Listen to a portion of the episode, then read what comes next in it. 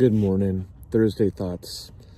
I thought after the darkness of yesterday, uh, God wanted to remind us that He's still in charge, He's in control, and there's much to hope for. Like you, when I uh, watched what was happening on the news and the live feed of the overrun of the Capitol in DC, my heart broke um, I was getting ready for our first staff meeting at the Father's House of, of 2021. Exciting vision, new goals, um, excited for what it is that God was going to do through this church. And then I saw this and I wasn't afraid for our democracy. Our democracy is stronger than that. It's um, overcome a lot more than that. I felt the fear of the Lord for our love. And in Matthew 24, Jesus says that the love of many will grow cold. Lawlessness will increase in the last days, and the love of many will grow cold. And I just felt not again not a fear for our democracy that our government was going to fall apart, even though what happened um, was an absolute um, horrendous display. Absolutely unjustified.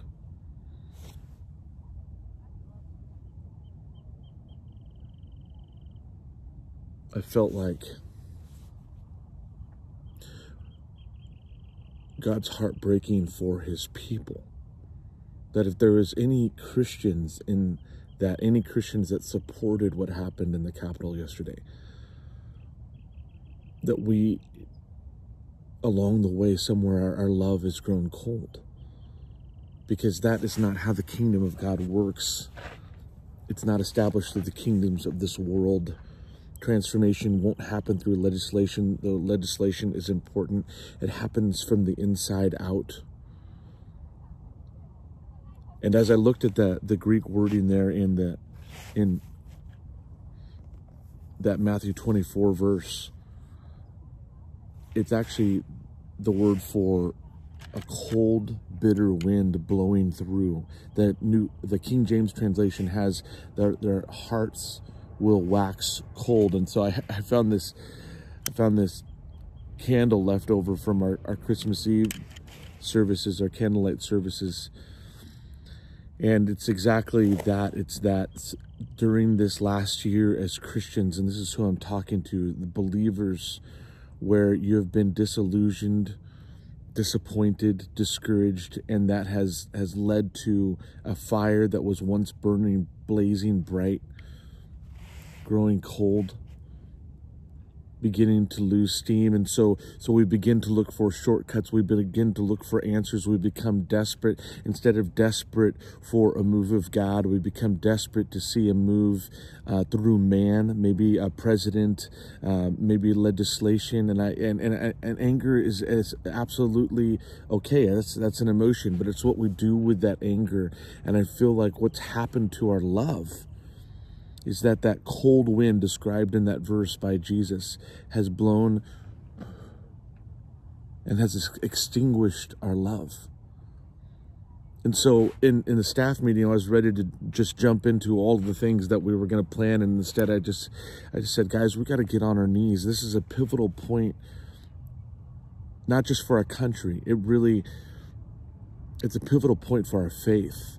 The witness that we have as Christians comes from our love for each other. And that's the thing about this verse from Jesus that lawlessness will increase and the love of many will grow cold. He's not talking about those who don't know Jesus. He's not talking about unbelievers. He's talking about followers of God. That our love is going to grow cold for each other and for the Lord. And that over the course of 2020, I fear that some of our love has grown cold.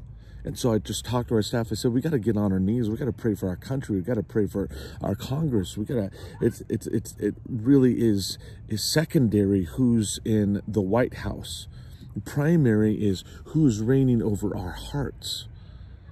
And, and, and we didn't get on our knees to judge. We got on our knees to repent. And I just repented, as I'm sure many of you guys have done, as we prayed for our country, but repented for my prayerlessness over this process. I repented for the misuse of my own anger and frustration at the manipulations and machinations during this election process. That many times when I should have taken that anger and turned it into a prayer, taken that frustration and turned it into prayer, I just held on to it and and and allowed that cold wind, that bitter wind, that wind of offense to blow out my love for those around me.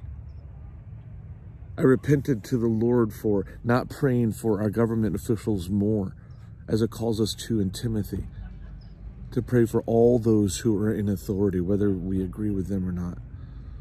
I repented to the Lord for the difference between the way that I live and the way he's called us to live as Christians. Literally, yesterday's reading was Luke 6.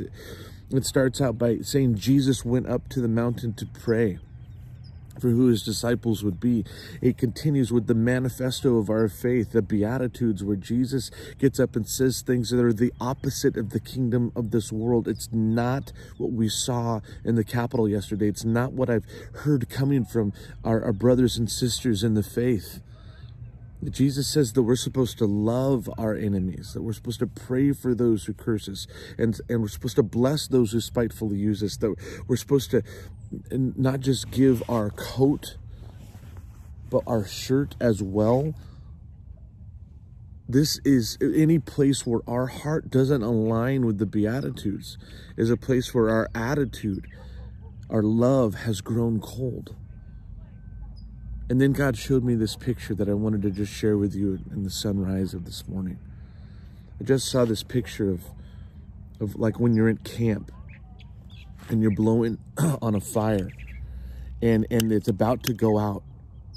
And what you do is you just, you blow on it really gently, a warm breath to begin the spark that just about to go out. And then you add a little bit of tinder, maybe a little bit of paper to it. And then that's, that fire begins to grow a little bit. And then you add on some twigs or some sticks. And then that fire begins to grow. And then as it grows, you can begin to add on larger pieces of wood.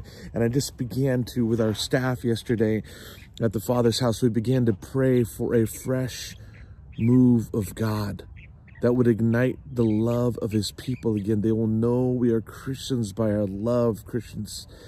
They will know we are Christians by our love for each other, by our love for our enemies, by our love for, the, for those who don't vote the same way, who don't agree the same way, who don't dress the same way, who don't go to church.